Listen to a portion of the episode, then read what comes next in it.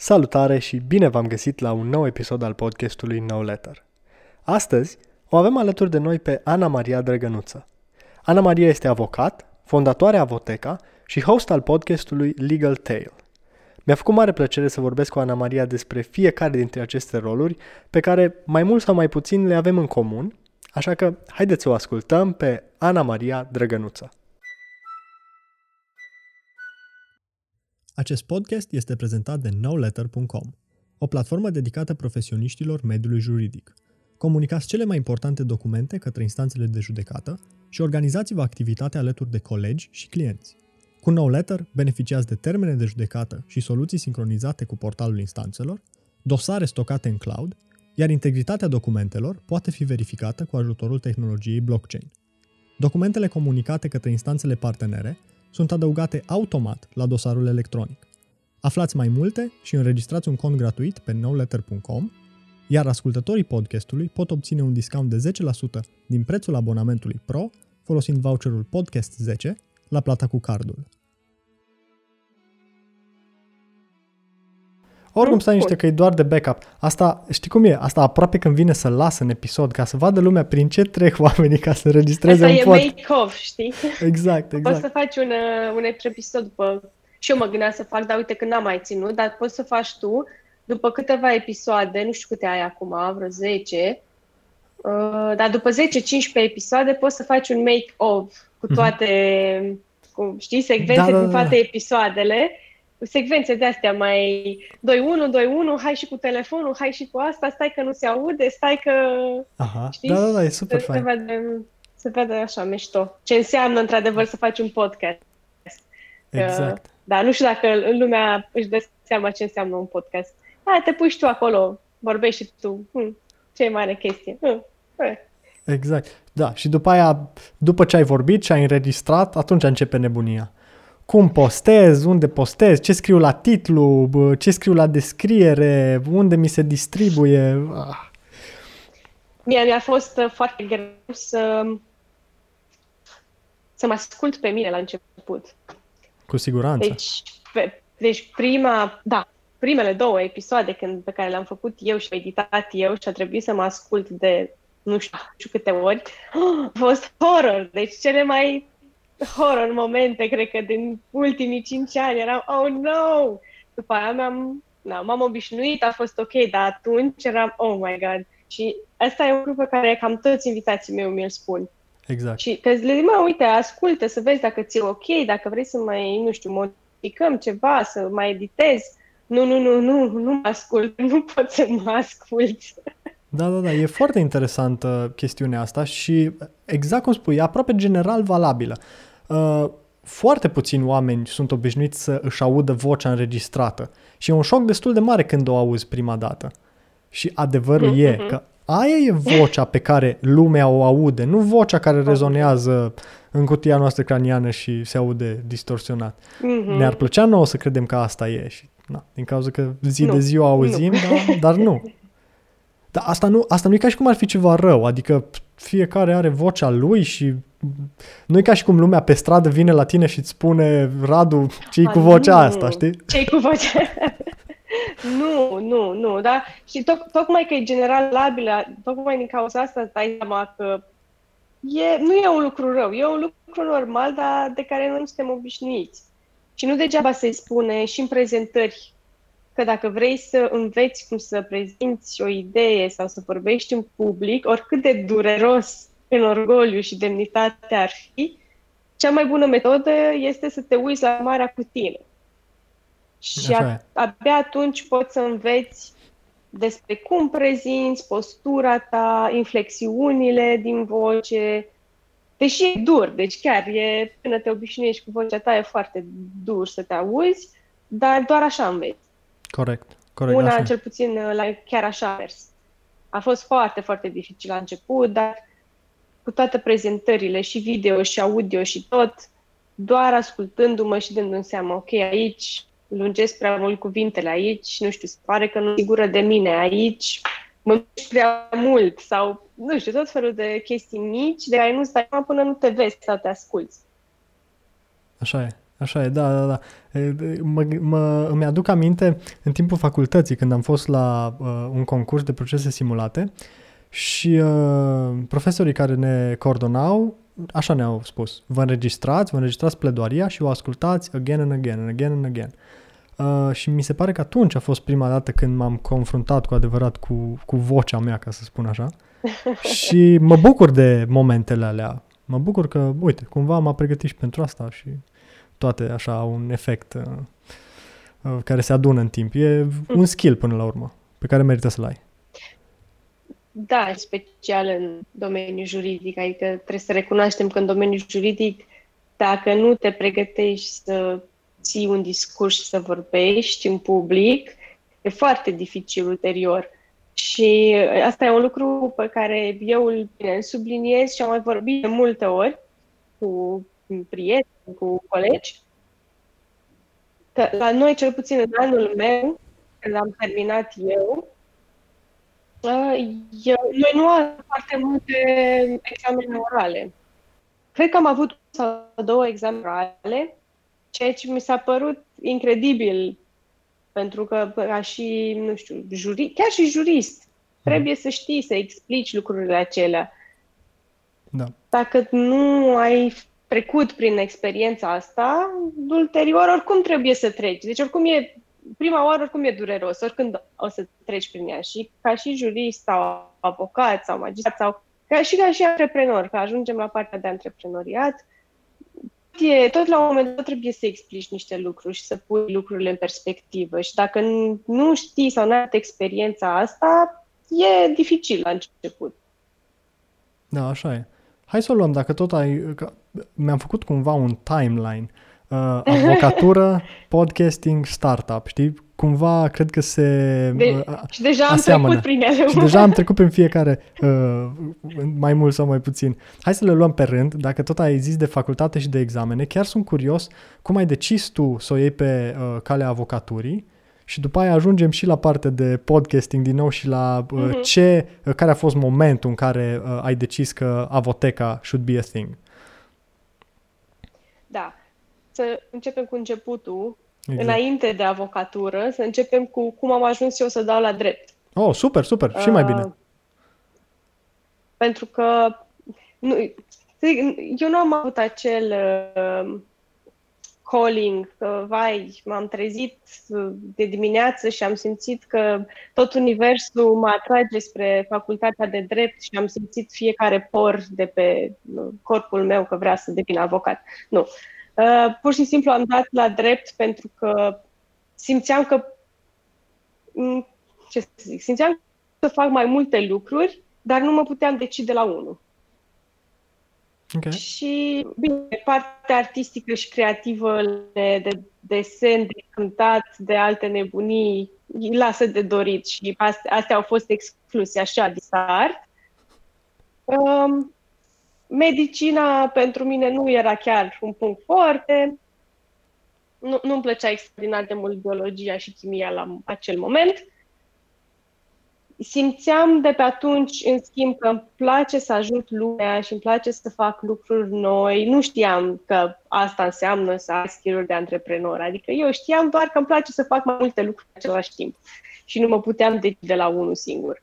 Și atunci am spus, băi, hai că dreptul de nevoie o să mă ajute să citesc niște legi, să înțeleg niște chestii și în patru ani mă decid eu pe ce direcție mă duc și orice ar fi, oricum ajută. Adică, m- mm, ca să știi niște legi, it's fine, whatever you do. Sigur. Și bine, așa am ajuns eu să dau la drept. Nimic uh, foarte special și foarte sparkling.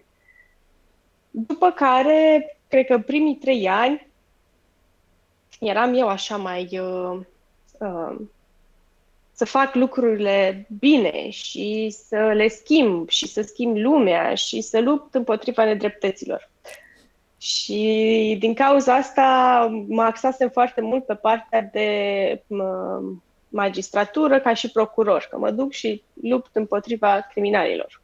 Ok, ok. Și, și prin uh, anul 3, cred că am făcut un stagiu, cred că era anul 3, dacă nu mă înșel, uh, și mi-am dat seama cât de na, pentru mine cel puțin, statică e meseria respectivă. Adică cumva eu voiam, eu mă uitam la filme, normal, ca toată lumea și eu mă imaginam, nu știu, inspector Poirot, să mă duc, să investighez, să fac chestii. Corect, seama că de fapt asta se întâmplă un pic cam puțin la noi, adică stai da. într-un birou cu șase oameni, cu un dosar în brațe și investighezi din spatele biroului cumva și ai alții care să investighezi. Corect. Ei, și pf, am zis că, măi, eu aș vrea mai multă libertate. Deja începea să se simtă chestia asta, că vreau mai multă libertate, vreau uh, uh, să pot eu să fac lucrurile așa cum le vreau eu, nu vreau foarte mult să mi se spună ce să fac, cum să fac, cum să mă comport și alte lucruri. Începea okay, să iasă că... antreprenorul din tine, iartă-mă. Începea cum? așa încet, încet să iasă la iveală antreprenorul din tine. Da, da, da, da, da. Cred că în momentul ăla a început așa să știi antreprenorul din mine să aibă așa un pic de shockwave și să zică, oh my god, ce vrei tu, unde vrei tu să mă pui? Da, da, da, da, da.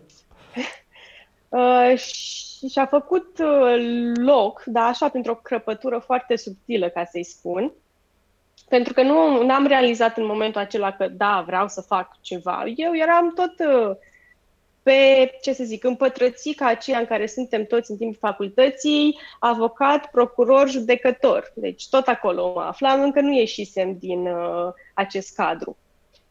Uh, și am zis, ok, hai că dintre aceste trei profesii, cea mai liberală, nu, e cea de avocat. Și am decis să mă duc spre avocatură. A trecut anul 4, mi-am dat examenul, am reușit să intru din prima, cum era, nu știu dacă mai există acum această zicală. Cu siguranță, cu siguranță. Dar uh, am, imediat după anul 4 am reușit să, să intru în barou și a, asta e povestea mea cum am ajuns să devin avocat. There you go. Super. Păi nu, realist vorbind, nu pot zic că a fost o situație dramatic diferită la mine, dacă ar fi, dar nu, poate nu e acum momentul. Uh, dar uh, îmi place exact ce spuneam. Cumva ți-ai dat seama sau ceva în interiorul tău îți spunea nu, asta nu sunt eu. Știi, chiar dacă uh, tu aveai niște idealuri foarte bine, uh, cum să spun, intenționate, foarte bine intenționate, adică să ajuți lumea, să faci bine și așa mai departe, dar erau în contradictoriu cu caracterul și cu personalitatea ta da, dacă stai să te gândești chestia asta cu să schimbi lumea, să faci bine, se poate transpune foarte mult și pe lumea antreprenorială. Doar exact. că este un alt mod de viață, un alt mod de lucru, să-i spun. Exact așa, exact, exact. Nu e ca și cum avocații nu pot să facă bine, din potrivă. Nu, e nu. nevoie de, de, de toate meserile juridice și cu atât mai mult uh, sau mă rog, și în, în egală măsură și de antreprenori, inclusiv, pe, uh, inclusiv în cadrul mediului nostru. Uh, păi și atunci, bine, spune-mi încet, încet, te-ai apucat de avocatură, uh, în tot timpul ăsta ascultai și podcasturi, mă gândesc, și încet, încet au început să-ți vină ideile pentru avoteca. Când s-a întâmplat declicul? Când ai zis, ok, trebuie să fac uh, treaba asta? Declicul s-a întâmplat după câțiva ani, de fapt. Pentru că în 2014, imediat după ce am intrat eu în barou, uh, am reușit să plec în Elveția un an cu o bursă la un master, master de drept internațional privat, contracte și arbitraj. Și am aflat că acest examen de intrare în barou era valabil 2 ani de zile, ca să poți să-ți începi stagiatura. Și atunci am zis, ok, super, păi dacă este valabil 2 ani de zile, să spun sincer, nici acum n-am găsit unde este acea, acea reglementare unde spune care... acest lucru. Deci nu, da. am, deci am căutat-o, n-am găsit-o să spun reglementarea în sine, dar știu că am mers și știu că multă lume știa de ea, nu știu unde, ce e cu ea, ideea e că merge. Și am aflat de chestia asta, am întrebat și în stânga și în dreapta, zic, băi, e sigur, pentru că, na, e viitorul meu în joc, nu găsesc pe nicăieri, scrii nimic. Toată lumea, da, da, da, da.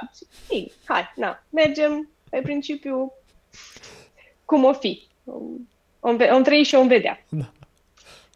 Uh, și am plecat un an la master în Elveția, mo- moment în care, să zic, parcă lumea mea de până atunci s-a transformat complet. Deci a, a fost așa ca o transformare aproape la 180 de grade, în care am văzut o altă lume, un alt mod de viață, un alt mod de gândire, ce să zic, total altceva decât uh, știam eu în momentul în care am plecat din România. Am văzut că se poate să faci și altceva în afară de avocat, procuror și judecător, că să ai o facultate de drept terminată înseamnă și să lucrezi la o ambasadă și să lucrezi la o multinațională și să fii într-un departament juridic. Mult mai multe oportunități decât ceea ce știam eu. Oricum, după anul respectiv, a trebuit să vin și să-mi termină stagiatura, și să, de fapt să-mi încep stagiatura, ceea ce am și am făcut, doi ani de zile. Acei doi ani în care na, trebuie sigur, să sigur. lucrezi și după aia să dai examen. Și atunci, într-adevăr, am, nu știu, am lucrat foarte mult în instanțe și cumva simțeam același lucru, că sunt cumva limitată de ceva care nu-mi plăcea, dar nu simțeam exact ce anume. Era un feeling că m- mm, parcă aș face asta, dar parcă aș face și altceva. Uh, și nu pot să zic că mi-a priit mie foarte mult, motiv pentru care după 2 ani am plecat din nou 2 ani în Lisabona. Ce tare! Okay. Uh, acolo? Și, și acolo, ca să ajungem în, în final la Avoteca, acolo uh, am descoperit că îmi plăcea foarte mult avocatura, dar îmi plăcea foarte mult avocatura de consultanță și să stau, să explic omului și să-i spun și să-i dau soluții și plus că am descoperit că avocatura de consultanță nu însemna neapărat fuga dintr-o parte în alta, ci puteai să o faci foarte ușor prin, cu un calculator. Deci nu, nu trebuia da, să ai da, da, alte, da. Uh, alt setup. Uh, din păcate, mi-am dat seama că noi, avocații din România, aveam o infrastructură extraordinar de uh, slabă în ceea ce privea contactul cu potențial clienți. Uh, eu am fost în, acolo, am, am fost în foarte multe comunități de uh, femei antreprenori, femei uh, pe cont propriu, care își făceau afacerile lor. Printre hmm. care erau și femei avocați. Okay. Femei avocat care veneau din foarte multe colțuri ale, ale lumii. Australia, Canada, USA, UK. Și da, după, cum vezi, cam toate sunt uh, anglosaxone. Da. Și cam toate lucrau din Lisabona pentru clienți din țara lor. Okay. Și pe mine cumva lucrul ăsta m-a, cum să zic, m-a, m-a mâncat așa că iarăși noi din România nu avem și noi o structură ca să, nu știu, să ne permită să facem chestia asta. De, da. de ce eu, ca avocat din România, nu pot să stau foarte bine în Lisabona și să lucrez pentru clienți din România? De ce alții pot și noi din nou nu putem? Și de exact. aici, asta, asta, a fost, asta a fost, să zic, sămânța uh, Avoteca. Pentru că mi-am dat seama că erau mulți în situația mea care nu neapărat voiau să trăiască în alte țară, dar voiau mai multă libertate. Voiau mai mult, uh, mai mult timp pentru ei, dar permitea na, structura, sistemul, modul în care noi lucram la acel moment. Adică trebuia cumva mereu să te duci la birou, să pierzi o oră pe drum, transport, veneai acasă mor de oboseală, numai de familie, copii, soț și alte chestii n-aveai tu chef după 10-12 ore de muncă. Pe când dacă stăteai, nu știu, și libertatea de a face programul cum vrei tu la un calculator, era, totul depindea de tine. Poate alegeai să faci la fel, ceea ce e ok, dacă e ceea ce îți dorești, dar aveai și posibilitatea de a alege altfel.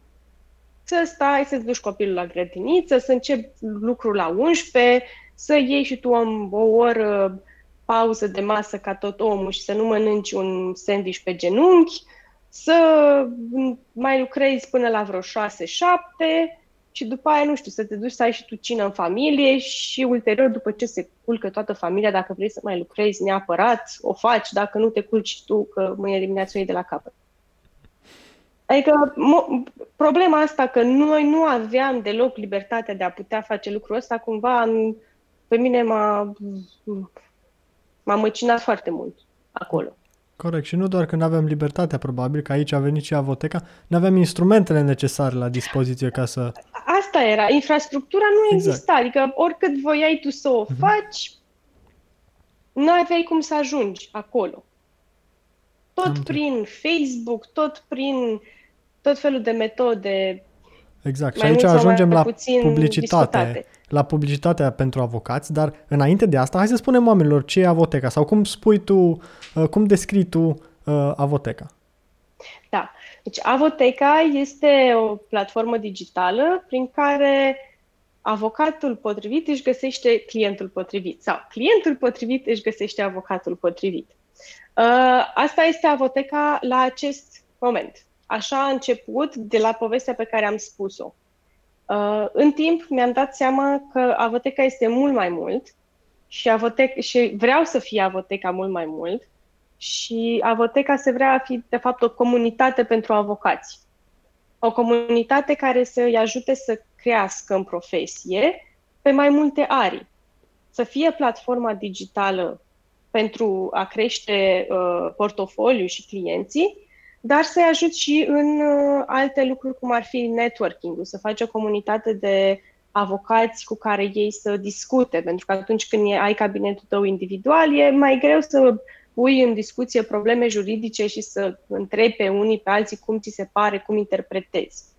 Uh, în același timp vrem să fie și o comunitate de învățare, să oferim metode de învățare pe tech în special sau pe soft skills, deci, acum Avoteca, plecând de la punctul zero în care s-a dorit a fi o, mm, să zic, o rețea, o posibilitate de a ajunge la client, acum Avoteca este o comunitate pentru avocați, formă prin care uh, avocații își pot uh, crește afacerea pe mai multe anuri.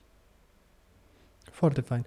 Uh, asta mi se pare interesant când începi cu o idee și pe parcurs sau în momentul în care ajunge ea la clientul tău pe care l-ai uh, uh, prevăzut, începe să se schimbe, să se modeleze și să-și găsească și noi uh, funcționalități. E normal. Bine, e normal atât timp cât ești deschis și cât îți dai seama că a face un, o acere, să spun așa, și să fii antreprenor nu e vorba despre tine, ci e vorba despre ceilalți, e vorba despre cei pe care tu vrei să-i ajuți cu ideile tale. Pentru că dacă stai în ideea ta și încăpățânat și nu vrei să schimbi și să auzi ce spun oamenii din jur, nu poți să duci afacerea mai departe și nu poți să de o dezvolți cum trebuie. Dar ideea e că pornești de la ceva pe care tu, uh, cum să zic, îl validezi. Îl validezi atât cât poți. Pentru că oricum e, ideea de validare există de la începutul afacerii. Dar odată ce intri în piață, primești mai multe idei, mai multe opinii și vezi atunci în ce direcție să mergi. Să o restrângi, să o faci mai mare, să o schimbi de tot, să mai tai din ce ți-ai propus. Trebuie mereu să o adaptezi la ce îți spune piața. Mi se pare interesant ce ai spus la începutul descrierii tale despre Avoteca, uh, despre cum e un loc în care avocatul poate să găsească un client și clientul poate să-și găsească un avocat. Și e foarte uh, important lucrul ăsta și o chestiune specifică pentru profesia de avocat, dificultatea, mai ales avocatului la început de drum sau cabinetelor individuale, de a-și găsi clienți și întrebarea, ok, clientul care are nevoie de un avocat, cum își găsește un avocat care să-i se potrivească? Asta a fost și întrebarea mea când am făcut avoteca, să-ți spun sincer. Um, mă gândeam cum își găsește, fix așa, cum își găsește un client un avocat? Și m-am dus și am întrebat oamenii, cum îți vă găsiți voi un avocat dacă aveți nevoie de așa ceva? Și majoritatea mi-au spus că își găsesc avocatul prin recomandare. se duc și întreabă cunoscuți, familie, da. Dacă au luat sau nu contact cu un avocat.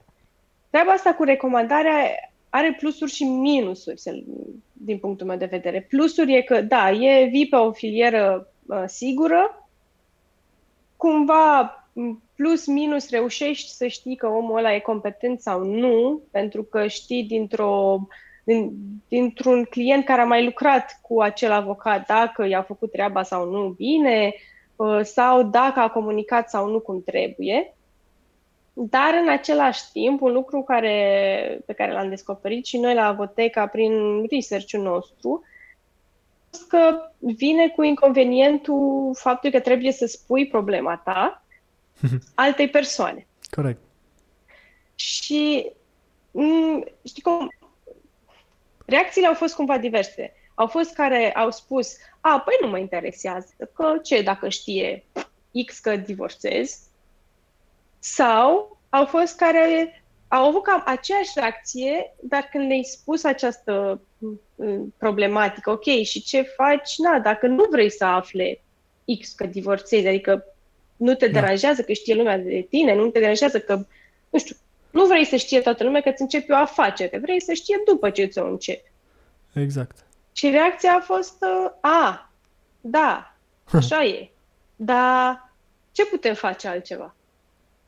Adică, cumva, pe de-o parte, sunt unii care nici măcar nu conștientizează faptul că au alte posibilități, sau sunt unii care pur și simplu nu le pasă. Da. Și aici uh, pot să zic că, na, cu Avotec am încercat și noi să venim să întâmpinăm această problematică, să avem ceva recenzii, dar să avem niște recenzii uh, care să fie favorabile și pentru avocați, și să ne uh, axăm mult mai mult pe partea personală decât pe partea profesională. Pentru că și eu fiind avocat, cumva m-am gândit că, domnule, nu poate ști cineva dacă i-am făcut un serviciu sau bun sau nu, decât probabil în 3, 4, 5 ani, în momentul în care are vreun proces din cauza contractului sau dacă începem un proces în 3 ani când se termină procesul, că îl pierd, că nu-l pierd, nu știu. Dar dacă îl întrebi acum într-o lună cum ți se pare avocatul X, bun, nu. No. Da. Adică profesional, nu, un, o persoană care nu are pregătire juridică um, nu poate spune neapărat dacă pregătirea ta ca și avocat da. e bună sau nu. Dar poate exact. spune, de exemplu, uh, nu știu, nu mi-a răspuns la telefon, uh, nu m-a sunat, exact. nu mi-a comunicat, nu a vorbit cu mine, nu mi-a explicat, lucruri care contează foarte mult pentru un client. Pentru că degeaba ești tu foarte profesionist dacă nu știi să comunici cu omul și să explici și să-l faci să înțeleagă de problema lui. E un pic ca la doctori. Dacă un doctor ne-ar vorbi în uh, termeni medicali, probabil nici n-am înțelege când suntem răciți. Da, Corect. el știe să zică, domnul, ești răcit și tu știi ce înseamnă asta. Fac o paranteză, profit de ce ai spus acum. Uh, ambii părinți sunt medici și l-am da. ajutat pe tatăl meu să uh, înregistreze un scurt spot uh, cu privire la unul dintre serviciile de, de la ei de la cabinet și crede-mă, m-am chinuit de atâtea ori să-l, să-l pun să nu folosească atâția termeni medicali și variante complexe de exprimare. I-am spus, omule, nu înțeleg eu, nu știu ce o să fie în mintea pacienților tăi când o să audă ce, ce le spui, câtă vreme eu care stau cu tine în casă și mai aud din când în când termenii ăștia, nu știu la ce te referi. Trebuie să vorbești pe limba lor. Uh, da, or... și exact și uh, în avocatură se, afl- se întâmplă exact același lucru. Adică, po- și sunt, din păcate aici ajungem o altă problemă și în contracte, dacă te uiți uneori, te doare cap, efectiv, efectiv. E imposibil pentru o persoană fără pregătire juridică să înțeleagă ce scrie în contractul acela. Și nu mi se pare ok, adică contractele corect. sunt cumva făcute ca să fie înțelese de oamenii care le citesc. Corect, corect. Uh, cum să spun? Nu vreau să o numesc pasiunea mea, dar uh, aria mea preferată din mediul nostru aici lumea o să crede că sunt un ciudat, eu citesc termeni și condiții în, în timpul liber, efectiv, nu știu de ce. Și uh, am observat că e un trend în ultima vreme ca limbajul să fie din ce în ce mai uh, pe înțelesul uh, oamenilor fără pre- pregătire juridică. Uh, cel puțin în afară, cred că nu greșesc să spun că toate marile companii, toate marile platforme cu care noi interacționăm și-au schimbat termenii într-un limbaj comun și din ce în ce mai mult văd pe site-uri uh, termeni și condiții care nu mai au articolul 1 sub punctul 3C, ca să nu mai vorbesc despre structuri din acelea juridice uh, care abia le înțelegem noi. Așa că ex- sunt perfect de acord cu ce spui. Cred că mediul acesta online e primul care s-a adaptat atât de ușor la transformarea dreptului, să-i spun. Uh, prima fază, hai să hai numim prima fază a transformării dreptului, care pentru mine e fix aceasta, să reușim să explicăm lucrurile juridice și termenii juridici și structurile juridice, cum spuneai și tu, în uh, termeni simpli pe care lumea să înțeleagă. Da, mhm. ok, nu trebuie vorbit, nu știu, mm, în limbaj foarte rustic sau... Da, da ok. Dar uh, asta nu înseamnă că nu poți să explici într-un mod în care s-ar înțelege. Exact. Atât Trebuie cât e cazul. un echilibru. Exact, exact, exact. Aici aproape că intrăm uh, un pic pe partea de podcast, dar vreau să nu scăpăm avoteca, că am povestit despre cum găsește clientul avocat, dar acum hai să povestim despre cum vine avocatul în întâmpinarea clientului. Că acolo e o, e o altă problemă, dificil de navigat pentru noi, pentru că pentru cei care ne ascultă și nu sunt familiarizați cu modul în care un avocat poate să-și facă publicitate, destul de simplu. Noi nu prea putem să ne facem publicitate, conform statutului. Da, asta să zic a fost o, o pro, nu problemă, hai să zic un, uh, o provocare. O provocare la momentul la care am gândit Avoteca în structura în care este astăzi. Asta pentru mine a venit ca o provocare. Uh, soluția a fost și faptul că sunt avocat și am știut în ce legi să mă, să mă uit, uh, ce anume să verific și, în fine, uh, să facem și să construim această platformă ca să vină cât mai aproape de normele legale și să respecte acele limitări uh, pe care profesia ni le impune. Și, într-un fel, să-i spun, a fost uh, și pozitivă experiența, pentru că, așa cum e zicala cu New York, așa și la noi. If you can make it in Romanian legal system, you can make it anywhere. Pentru că dacă reușești să-ți faci o platformă online care să meargă după regulile aplicabile sistemului uh, profesional din România, după aia e ok. Ești cu ea aproape în orice țară și ești ok. Deci ești... N-ai, nu mai da, da, probleme, da. poate mici, mici retușuri. Da, da, da, da. Dar, uh, într-adevăr, a fost o provocare. Pentru că, de exemplu, apropo de, de ce spuneai tu mai devreme, um, cum ajunge avocatul la client. Știm că sub normele profesionale, ca și avocat, nu poți să te duci la client și să-ți oferi serviciile așa, pe nepusă masă, ca să-i spun, fără exact. să ți se solicite acest uh, ajutor juridic. Exact. Și atunci, din cauza asta, am, făcut, am construit avoteca astfel încât avocații să nu poată să vadă polul nostru de clienți și doar clienții să vadă avocații și să vină să le ceară sfatul juridic. Asta, de exemplu, e un, uh, da, un da. scenariu pe care noi am, am reușit să-l punem în practică uh, respectând aceste norme. Asta este un exemplu. Uh, ce să mai...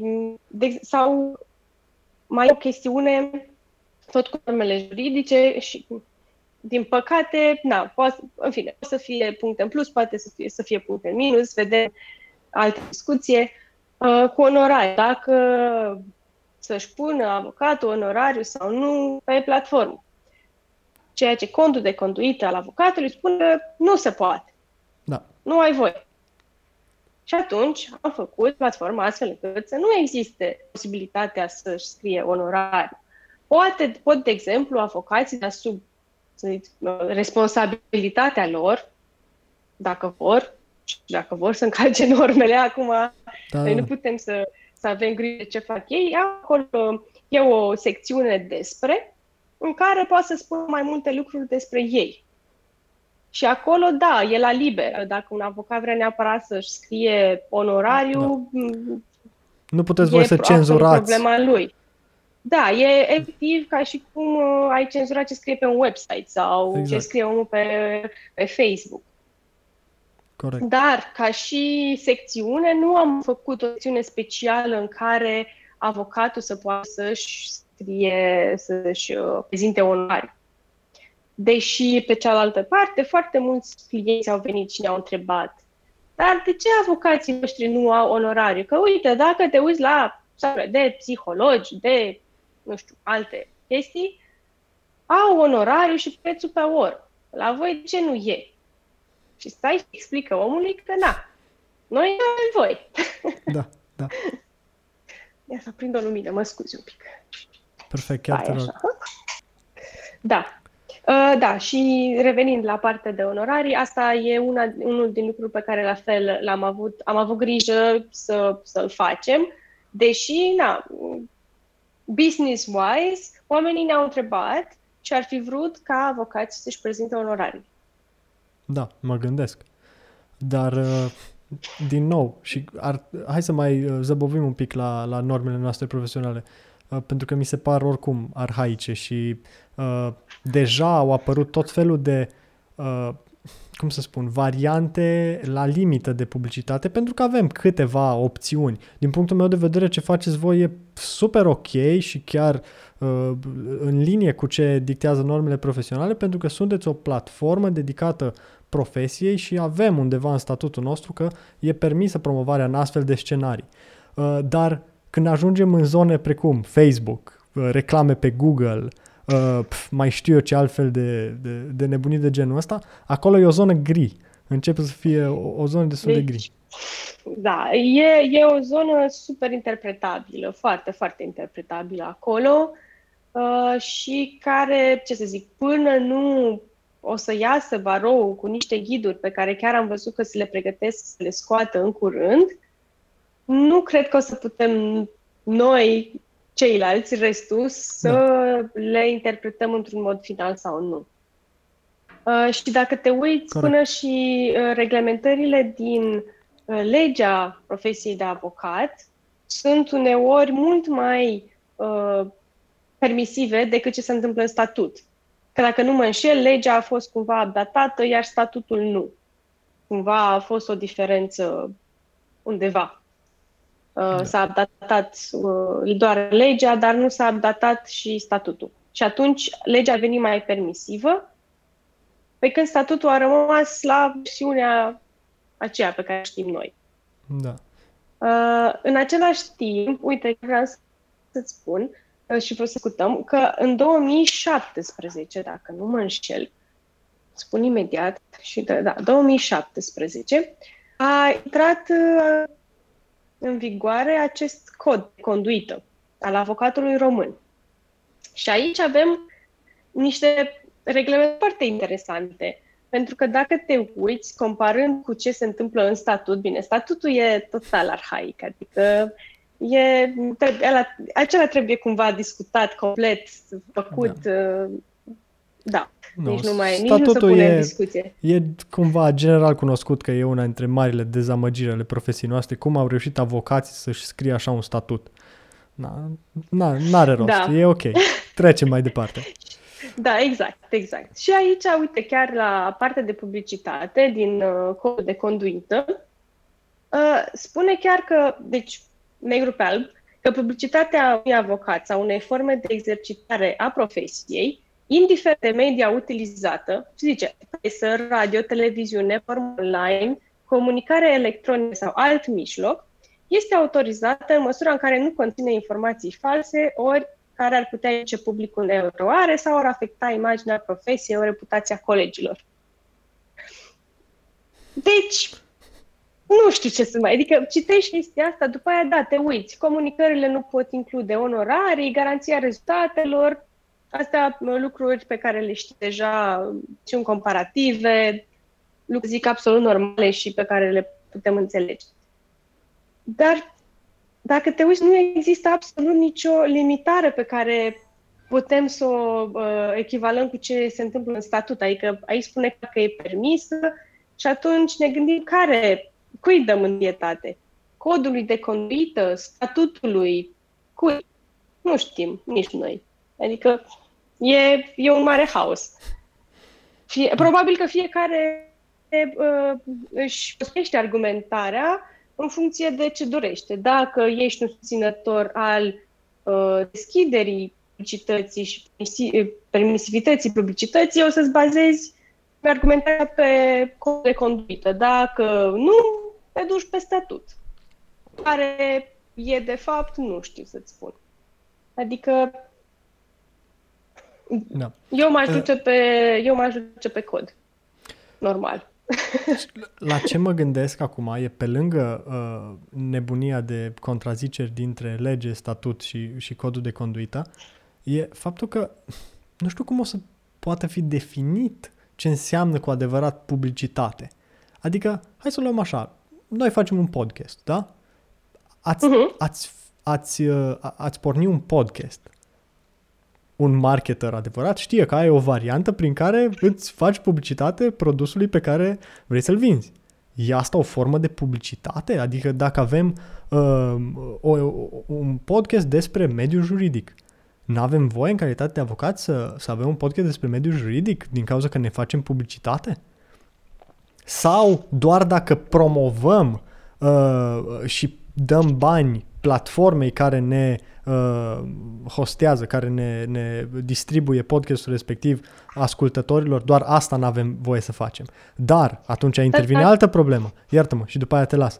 Uh, uh-huh. De ce avem voie să, de ce nu avem voie să dăm bani, să zicem, către YouTube să ne distribuie uh, episoadele la mai multă lume, dar am avea voie să dăm unei platforme care sau unui site care își face uh, care se promovează ca fiind uh, doar pentru avocați. Și aici nu că v-aș băga pe voi la Avoteca în uh, ceva, dar mă gândesc așa conceptual din punctul meu de vedere, ar trebui să fie mult mai multă permisivitate și mult mai multă libertate de a te promova exact respectând normele acelea care uh, nu lezează demnitatea profesiei și mențin uh, imaginea uh, profe- profesionistului și imaginea avocatului în uh, societate. Da. Să reiau un pic uh, din, uh, din urmă. Uh, la part cu hosting-ul și cu podcastul, mi se pare inutil să permiți înregistrarea unui podcast, dar nu distribuirea lui. Pentru că nu, nu fac podcastul să mă ascult eu pe mine în casă. Nu? Fac podcastul ca să-l distribui și să ajungă la mai multă lume. Adică Corect. Și, și este absolut normal să și plătești, pentru că așa cum plătești pentru ce serviciu în viața asta, și să distribui un podcast și să registrezi un podcast costă bani și nu o să ți-l facă nimeni gratis. Noroc de uh, câteva software-uri pe care, pe care le mai avem noi din când corect, în când. Corect. Dar nu e, nu e o chestiune general valabilă. Adică da. general valabilă este că orice serviciu costă. Da. Hai să dăm și un exemplu și mai simplu, iartă-mă, ca să ne înțeleagă lumea, că poate cu podcastul nu rezonează. O pagină de Instagram, o, o, da? pe care tot mai multe case de avocatură o au în ultima vreme, Loc Poate în care... Exact, exact. Deci ai voie să ai pagină de Instagram și pagină de Facebook și site, dar n-ai voie să îți și promovezi prin reclame site-ul respectiv. Ce zici? Dacă e să o luăm cu toate reglementările astea de care, pe care tot le-am discutat dacă, și dacă e să vorbim de cea mai restrictivă, din ce înțeleg eu, ce, vor, ce se vrea este să nu faci promovarea agresivă prin să uh, atragi clienții în mod direct, să faci discounturi, să faci uh, da, da. și să oferi servicii gratuite sau ceva de genul. Deci, da. din ce înțeleg eu, ai putea să ai o pagină de Facebook și acum este absolut, să zic, la uh, ordinea zilei să ai o pagină profesională de Facebook, dar nu să plătești reclame prezentându-ți acea pagină sau serviciile tale. Pentru da. că probabil se consideră că dacă plătești servicii acestea de promovare, le plătești ca să ai mai mulți, pentru că de ce ai mhm. plăti, nu? Dacă nu ai un return. Exact. Deși, deși, dacă stai să te gândești că ei, că legea permite uh, sponsorizările pentru evenimente, pentru colocvii, pentru conferințe, ce ăsta nu o faci să apare acolo degeaba. Adică ai un scop să ajungă cumva la urechile unor clienți, mai indirect, e adevărat, dar tot ajunge, ca tu să îți aduci clienți. Deci scopul final e același, doar mi se pare așa cumva învăluită într-un mister și învârtită astfel încât să nu-și mai dea seama nimeni de nimic. Da. Uh, eu sunt de acord cu tine că inclusiv în situațiile alea în care îți faci reclamă, nu știu, în reviste profesionale sau la conferințe în mediul juridic, scopul tău e evident să atragi clienți. Dar hai să fim serioși. Câți clienți sau potențiali clienți, aici poate greșesc uh, enorm, dar nu știu, mi-e greu să cred. Serios, clienții noștri chiar caută avocat să vadă care avocat a mai scris care scrie. în... Da. Sau caută avocați care scriu pe uh, bloguri și în reviste pe care ei la rândul lor le citesc. Știi? Pentru că, ok, mm-hmm. nu mă lași să public un articol într-un, nu știu, jurnal uh, dedicat medicilor, eu fiind avocat uh, specializat pe malpraxis, dar mă lași să scriu un articol despre malpraxis în uh, revista, nu știu, de drept penal, nu știu care. Da, nu știu ce să-ți spun, că eu sunt în asentimentul tău, adică da, din da. punctul meu de vedere uh, e mai e mai de ajutor, da? e, e mai util pentru publicul larg să citească articole de drept pe înțelesul lor, pe limbajul lor, în acele locuri în care ele frecventează sau citesc sau ascultă. Pentru că degeaba scriem noi niște articole în care utilizăm iarăși acei temi exact. care să impresioneze tot mediul juridic, dar în momentul în care un client citește nu înțelege nimic. Exact. Eu înțeleg că scrie așa și când faci, uh, uh, când scrii articole de cercetare și le publici în uh, analele, nu știu, și în reviste de științifice în care știi că cei care citesc acele uh, reviste sunt profesioniști, care știu de ce vorbești.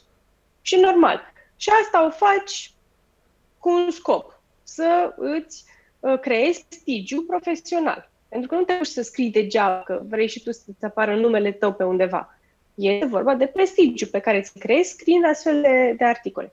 Dar dacă vorbim de publicul larg, normal că e mai util să lași avocații să scrie în acele locuri care oamenii le, nu știu, le frecventează sau, uh, sau citesc. Mhm. Normal că e mai, e mai util ca un avocat de business să scrie în Business Magazine un articol și să explice, nu știu, niște termeni de afaceri în termeni utili și simpli, cât să scrie pe, nu știu, într-o revistă de Uh, dreptul public, nu știu de care.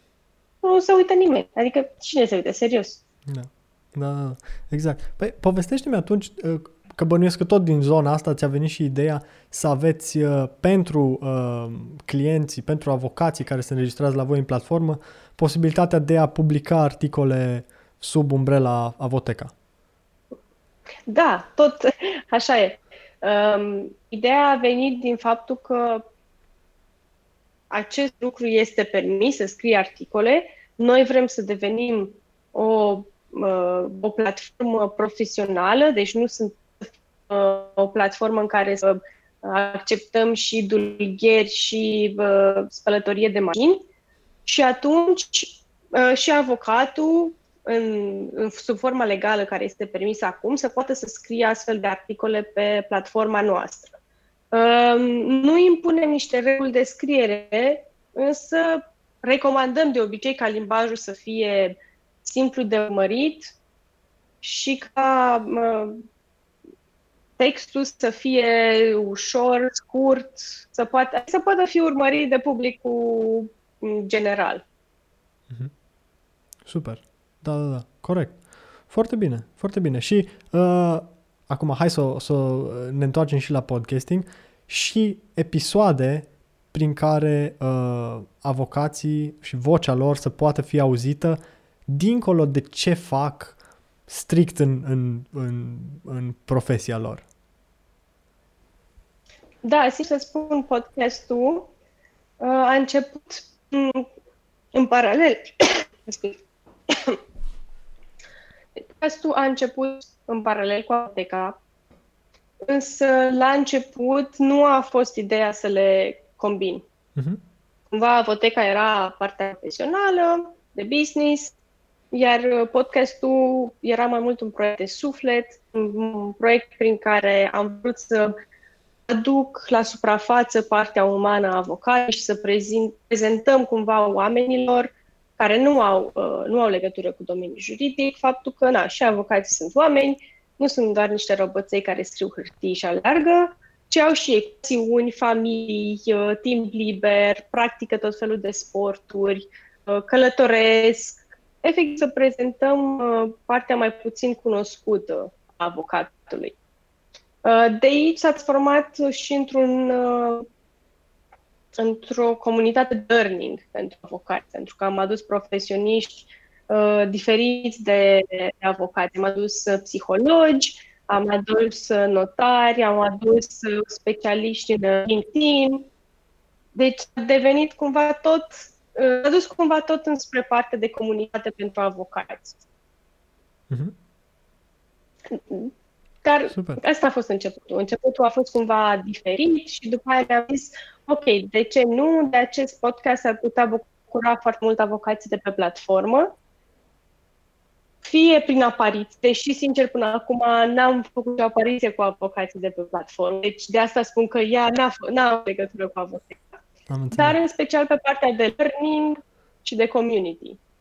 Pentru că este foarte important să știi că tu, ca avocat, nu ești singurul care cred că lucrurile nu stau neapărat cum trebuie și care face eforturi ca să iasă din zona de confort, care are și pasiuni, care nu lucrează 12 ore pe zi, care se implică și în alte activități extra-profesionale și să că mai sunt și alții acolo. Super. Zim, te rog, ce podcasturi asculti? Sunt super curios. Sau cum ai început, ah. uh, cum, cum ai aflat de podcasting și care au fost primele show-uri pe care le-ai ascultat? Da, am început uh, să ascult podcast podcasting, în special în momentul în care am vrut să trec dinspre avocatura pură înspre avocatura antreprenorială. Și am început să ascult podcasturi despre entrepreneurship mindset, uh, despre cum să-ți uh, faci o afacere, cum să scrii de marketing. Nu pot să spun că am niște personalități pe care le ascult în mod frecvent, uh, ci mă interesează mai mult tematici. Mm-hmm. Și mă interesează în special cam tot ce ține de partea de business, dar business larg. Adică din ochii unui antreprenor, cam tot ce înseamnă PR, marketing, uh, business development, business growth, employment, uh, partea generală. Asta... Și pe avocat, și mă scuz, și pe avocatură mai sunt câteva care mi-au plăcut foarte mult. Mai e The Happy Lawyer, și cred că mai era unul The Lawyerist, dar mm-hmm. nu știu dacă mai fac acum. Dar The Happy Lawyer mi-a plăcut foarte mult pentru că și ei adoptă o viziune așa mai naturală și mai umană uh, asupra profesiei. Super. Chiar asta îmi place și cred că asta descopere din ce în ce mai multă lume, faptul că poți să îți dezvolți skillurile cumva nu doar în timpul liber, ci în timpii ăia morți, știi? faci curat prin casă, îți pui un podcast despre marketing și în câteva luni ai mai adunat câteva uh, elemente și ți-ai mai îmbunătățit un pic uh, abilitățile și în zona aia. Da, e altceva. E efectiv o modalitate prin care poți să mai înveți în acele momente în care de obicei nu făceai nimic. Da. Sau dacă stai în trafic. E un lucru exact. care se întâmplă destul de des aici în București. Stai în trafic jumătate de oră, 40 de minute, păi decât să te enervezi cum toată lumea se enervează în trafic, da. Bine spui un podcast, ești calm, na, exact. oricum același timp îl faci, dar știi că n-ai pierdut timpul. Exact, exact. Eu nu, nu mai pot să ascult radio. Atât de multe reclame și hai că și da. podcasturile au reclame, dar au butonul ăla de sar 15 secunde, sar 15 secunde, sar 15 secunde. Da, da, da, și da, da. măcar treci și, peste ele. Și oricum acum, adică puțin acum o să vedem uh, cum o să devină în timp, dar cel puțin măcar pentru moment nu sunt atât de multe reclame cât să, nu știu, devină iritante în podcast. Unu, două, maxim, și da, măcar poți să stai peste ele. Exact, exact. Și e o experiență mult mai uh, umană, mult mai plăcută, e mai, uh, mai chill. Că e cu timp. Nu e cineva care te bombardează cu informație intensă, ci poți să ajungi să, uh, cum să spun, să intri acolo, în, în in the zone, știi? Să asculți și să înveți chestii faine. Asta îmi place. Da, e, știi cum era înainte cititul cărților pe tren sau cititul da. ziarului în metrou? Uh, cam așa e acum cu podcastul, doar că acum poți să faci lucrul ăsta și când tu faci fizic ceva și nu poți să stai cu cartea în mână sau cu ziarul în mână. Și mie asta mi se pare incredibil de, de bine, pentru că Înainte, efectiv, ca să poți să citești sau să înveți ceva, trebuia să ai timp, să-ți faci timp, să stai pe loc, să, să-ți programezi timpul astfel încât să poți să înveți. Da. Pe când acum poți să faci lucrurile astea între alte mă, sarcini pe care le mai ai de făcut în acești timp liberi. Apropo de sarcini, cu ce te mai delectezi în ultima vreme? La ce lucrezi acum? Evident, Avoteca. Poate îmi povestești despre Elta un pic. Pentru că știu că ești ambasador ELTA. Da. Uh, ELTA tot așa a început uh, în ideea de a aduce împreună profesioniștii juridici din Europa și a exista o voce comună pentru avocații, dar nu doar avocații, să zicem uh, juriștii din Europa. Și ei tot asta, ei, noi, tot asta fac evenimente, networking, uh, încearcă să promoveze uh, avocații și juriștii care au un cuvânt de spus în uh, domeniul legal tech, să promoveze tehnologia în uh, domeniul juridic, să aducă un, un suflu nou și informații. Pentru că ne-am dat seama că nu e neapărat faptul că avocații nu vor să devină mai digitali. Nu există informație destulă care să ajungă la ei. Uh, este atât de multă uneori încât este epuizant să o cauți și să știi unde să o citești. Și de aceea ei asta vor să facă, să ducă o, un suflu nou în domeniul acesta de legal tech și să uh, arate importanța digitalizării prin evenimente, prin conferințe, prin evenimente de networking, uh, prin, acum mai nou online, lives, uh, mai se rotunde. Uh, uneori mai invită și membrii ETA uh, la discuții ca să vadă care, e, uh, care sunt tendințele legal tech în țările europene. Chiar de curând au pus bazele unui, uh, unui ra- uh, raport pe legal tech pe Europa, în care să vină, a fost bine, a fost făcut un sondaj, s-au înregistrat uh, toate startup-urile și serviciile de legal tech care, care au dorit, dar e cam, e cam cel mai atot cuprinzător raport cu servicii legal tech din Europa în momentul actual. Foarte tare. Foarte tare. Deci, practic, e, e un hub în care să se strângă uh, actorii interesați de, de domeniul legal tech și să crească împreună, cumva. Da, și este la nivel european, ceea ce mi se pare o idee extraordinară, pentru că există la nivel, la nivel, de, la nivel american, sunt o grămadă de astfel de organizații, dar noi aici, în Europa, nu aveam o reprezentanță, nu aveam un actor care să ne reprezinte și zică, uite, noi suntem vocea legal tech-ului din Europa. Și ei asta fac. Și poți, oricine se poate înregistra ca și membru ELTA și asta aduce și o serie de beneficii. Um, nu doar faptul că afli un pic înainte de toate evenimentele acestea și ai, uh, ai uh, acces la informații mult mai rapid, dar ei, na, fiind acum o organizație mare, fac foarte multe colaborări cu alte evenimente și dau reduceri consistente la cărți juridice, la evenimente juridice. De exemplu, acum la acest Legal Accelerators Conference, um, dacă ești membru ELTA, primești 30% discount. Pentru noi în România, să zic acum, la, um, în acest caz particular, poate nu e neapărat o noutate, pentru că oricum dacă ești avocat român, primești 30% discount dar pentru restul Europei este ah. un discount semnificativ.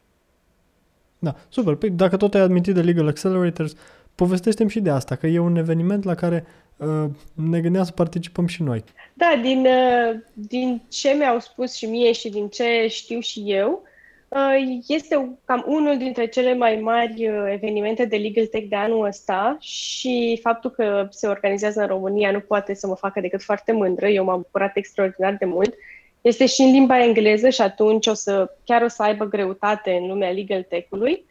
Uh, și este efectiv un eveniment care să atragă atenția asupra acestui domeniu. Uh, sunt, o să fie invitați uh, foarte mulți speaker din uh, internațional, din practic toate țările, tocmai de aceea este și în engleză, și o să cuprindă discuții cam pe orice domeniu de legal tech. Deci nu doar dacă vrei să fii antreprenor și vrei să faci, nu știu, o soluție de legal tech, ci o să cuprindă discuții și pentru avocații care vor să devină mai antreprenori în uh, cabinetul lor. O să fie discuții și la nivel de drept public, deci cum sistemele drept-drept poate să devină mai uh, digital friendly în punct de vedere al, uh, al justiției. O să vină invitați deci, în cadrul universităților, deci să povestim un pic și studenților că există această posibilitate și ce oportunități uh, mai sunt la acest nivel. E chiar, uh, înglobează foarte multe arii a legal tech-ului, de asta eu și zic că e unul din cam cele mai mari de anul ăsta măcar. Și vor să, e, e prima ediție anul acesta și vor să facă și la anul, să sperăm că o să fie un eveniment na, care o să se mențină în timp. Înțeleg că uh, participați, nu? Uh, da, eu o să fiu speaker și o să mergem și Super. cu Avoteca la expoziție. Și mi se pare, am întrebat și eu un pic, pentru că eu am mai fost la expoziții de acestea online uh-huh. și offline. Și atunci, cumva, cele online mi s-au părut destul de neinteractive, să spun sincer. Adică, efectiv, erai cu numele acolo, dar nu se întâmpla nimic. Adică erai, erai și tu. Da. Uh, din ce am înțeles, ei vor să facă un lucru mult mai interactiv, să ai tu ca un fel de hub-ul tău online, interior, okay. și în care să-ți prezinți serviciile, să pui filmulețe, să pui poze, să faci live-uri doar la tine acolo în hub și să, să te promovezi practic la tine pe paginile media, că uite, la ora 5 vorbești cu CEO, la ora 3 vorbești cu legal marketing uh-huh. sau să faci Q&A sessions sau Mm, lucruri mult mai interactive și nu doar să să-ți scrie lumea Hello, are you? Ok, ok, da, sună interesant. Plus Tare. niște degustări de bere, vor foarte interesant. Deci, practic, vor să Am văzut asta, un pachet da. de bere. Da, deci, practic, vor să trimită un pachet de bere celor care se înscriu la chestia asta și, nu știu, e, e o sumă de bani pe care trebuie să o plătești pentru uh, acela de bere. Da și la ora X, când se face, vine un expert în beri și stai și degusti, el îți vorbește, știu că tu bere și foarte mișto și mi s-a părut o chestie foarte interesantă din punct de vedere online-ului. Da, da, da. Ce tare! Da, chiar eram... Nu știam de bere, știam de vin, că vor să facă ceva de gustare de vin. Și mă gândeam, ok, o să ne uităm la cineva cum bea vin, dar acum când, pove- da, acum când povestești și despre... eu m-am întrebat da, sincer da. cum... Da. Păi, na, era, era destul de dubios. Da, nu, cred că e de bere și uh, cred că din ce am înțeles o să fie cam trei beri și mm-hmm. o să ți le trimit acasă și uh, bei în același timp cu acel domn sau doamnă care o să fie maestru de ceremonii în degustările berii și gustăm toți în același timp, dar online. Foarte tare. Da. Ar, ar fi o, o treabă interesantă. Îmbinăm mediul online cu, cum să zicem, mediul real. Real da, life. Da, nu, e... nu, da, și e... acum cum ne pregătim de un total lockdown, că dacă ne uităm un pic în Europa ce da, se întâmplă, da, da. dar nu, nu m-aș mira, nu, adică nu m-aș mira să ajungem și noi acolo în curând. Uh, găsirea soluțiilor astfel de soluții uh, e foarte binevenită, pentru că nu, cred că situația asta o să se prelungească destul de mult timp și trebuie găsite soluții, neapărat. Păi asta era următoarea mea întrebare. Cum uh, te-a primit antreprenoriatul și vrea viața de antreprenor și dacă ar fi să faci o paralelă cu viața de avocat, uh, cum merg ele acum, poate în paralel sau cum, sau dacă nu mai merg în paralel și e doar antreprenoriat, dacă te mai întoarce și după aceea cum te-a primit sau cum v-a primit perioada asta care ne-a primit pe toți într-un fel sau altul. Care e prima întrebare? Spunem de, e... spunem, de, spunem de antreprenoriat. Cum îți place și cum te gândești că o să arate viața ta profesională în viitorul mai apropiat și nu numai? De, ce să zic, în momentul ăsta avoteca mi ocupă aproape tot timpul, um, dar și îmi place, deci, mm-hmm. nu știu, sunt atât de multe lucruri pe care le fac și care nu, nu mă așteptam să, să le fac, nici nu mă gândeam că le-aș fi putut eu face, dar cumva împreună, toate adunate, îți dau acea forță, știi, de a merge mai departe. Și cred că și tu cu No Letter știi că sunt atât de multe lucruri care trebuie să le faci ca și antreprenor, pe care nu le gândești înainte. Și noi, ca avocați, nu suntem obișnuiți să facem toate lucrurile acelea. Dar cumva care îți dau această putere și um, dorința de a merge mai departe faptul că fiecare zi trebuie să faci, aproape în fiecare zi trebuie să faci câte ceva nou, să cercetezi, să vezi ce e acolo, ce înseamnă asta, ce înseamnă aia altă, dar el ce zice, dar ea ce zice, să mai citești ce s-a mai întâmplat, mai ales în domeniul tech, totul se schimbă așa de pe o zi pe alta, azi ceva, mâine nu mai e valabil. Uh, cumva parcă te ține în priză. Nu știu acum dacă e neapărat o chestie bună. Știți că nu mai ai timp să stai să te gândești dacă ceea ce faci e, e într-adevăr ceea ce trebuie. Dar uh, e acel sentiment, da, e, faci un lucru bun. Știi? Și îți dă așa uh, feeling-ul de hai să facem, hai, hai să mergem să, să facem treabă bună. Super. Nu, sunt, da, rezonez cu, cu chestia asta. Uh, dar, dacă ar fi să pun în paralel sau să contrabalansăm, cum e primit de către mediu ceea ce facem. Pentru că, da, fără doar și poate, sunt oameni care au înțeles din prima și care sunt on board. Dar în același timp, și povesteam asta la conferința la care am fost împreună uh, cu, cu Legal Hackers, uh, avem un mediu rigid, un mediu care e destul de uh, împotriva schimbării. Și ce propunem noi e o oarecare schimbare. Ambele, ambele soluții, și Avoteca și No Letter. Bine, dar antreprenoriatul, așa cum îl știm noi, generația noastră, asta mhm. înseamnă. Corect, corect, Eu corect. asta așa îl văd. Sigur. Pentru că, da, ok, poți să zici că este antreprenor și omul care are magazinul mix de pe colț. Uh-huh. Și el are fix aceleași probleme ca noi. Dar pentru mine, antreprenoriatul, așa cum îl văd eu, este acel lucru de a face ceva nou și a aduce ceva nou într-un sistem, oricare ar fi ăla. Poate să fie juridic, poate să fie financiar, poate să fie orice. Dar să aduci ceva nou într-un, în sistem, într-un sistem, ceva nou la o problemă pe care tu ai observat-o și nu ți-a plăcut. Corect. Ai simțit că Super. ceva nu e în regulă acolo, orice ar fi acolo.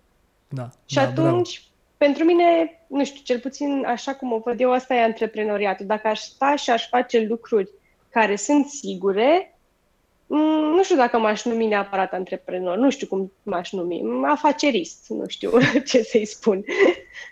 Da, Dar foarte cred că cred că de aici și diferența un pic cu profesia de avocat, pentru că ceea ce facem în profesie, ă, bun, nu e întotdeauna cert, pentru că legile se schimbă, dar faptul, nu știu, serviciul în sine e cam la fel. Adică opinia juridică, consultanța juridică, reprezentarea în instanță, nu sunt, cazurile sunt diferite, da, ca și, uh, nu știu, lucru, noi facem aceleași, aceleași chestii. De da. când, ca antreprenor, mi se pare că măcar la trei zile se întâmplă ceva diferit și trebuie să da. adaptezi, readaptezi, gândești, faci altceva. Da, așa e. Mai apare un foc, te duci să-l mai stingi și toate focurile sunt diferite uh, unul față de celălalt. Așa e. Uh-huh, uh-huh. Bine, și într-adevăr, sistemul juridic nu, nu ne plictisește niciodată, ales pe partea asta de inovație. Nu e un sistem care să primească foarte bine și cu brațele deschise inovația și atunci avem destul de multe provocări. Dar um, asta e, asta, asta e sentimentul plăcut la un moment dat, mai ales când reușești. Când nu reușești, e mai... E bine să ai uh, oameni în jur care să te mai ridice din când în când. Așa e. Și de asta, pentru mine, unitatea, colaborarea e esențială, în special când vrei să faci așa ceva. Că să faci ceva singur, împotriva vântului, good luck. Ce părere o să ai de... pici tu înainte să pici sistemul. Ce părere ai de uh, ADR, de Autoritatea pentru Digitalizarea României? Ai urmărit ce proiecte au și ce, ce fac în ultima vreme? Să-ți spun sincer, n-am urmărit foarte mult. Știu că s-a Că, apropo S-a de ce... ființat. Da. Știu că o să vină, chiar președintele o să vină la Legal Accelerators ca și mm-hmm. speaker, dar nu pot să spun că... Partea asta, e adevărat că partea asta de public mm-hmm. nu mă atrage extraordinar de mult. Urmăresc doar cât uh, e nevoie pentru ce se întâmplă în domeniul meu. Dar nu e un lucru care să mă atragă în mod special. Nu, uh, la ce mă gândeam e că uh, la un moment dat, cel puțin așa, cu situația asta ne-am confruntat noi, la un moment dat lucrurile trebuie să vină și uh, din sectorul public spre noi și cumva și top-down, uh, ca lucrurile să, să ajungă în punctul în care noi ni-l dorim. Și chestia e că se mișcă extraordinar de greu sectorul public. Și ADR-ul era uh, acea autoritate care cumva acum, mai ales cu uh, situația asta nouă cu care ne confruntăm, uh, vrea să se miște destul de repede și destul de uh, în spirit antreprenorial și să vină în întâmpinarea mediului privat. Și pe de o parte, mi se pare că asta spun și vreau să-i cred, dar pe de altă parte nu prea se întâmplă lucrurile astea și eram curios dacă ai același feeling ca și mine. Uh, da, să zic, cum am zis, nu am da. urmărit. Acum ce pot să spun e că eu am, m-am învățat să nu mai cred până ce nu văd rezultate. Cel puțin la noi, Corect. în uh, România, uh, m-am cam... Uh, da.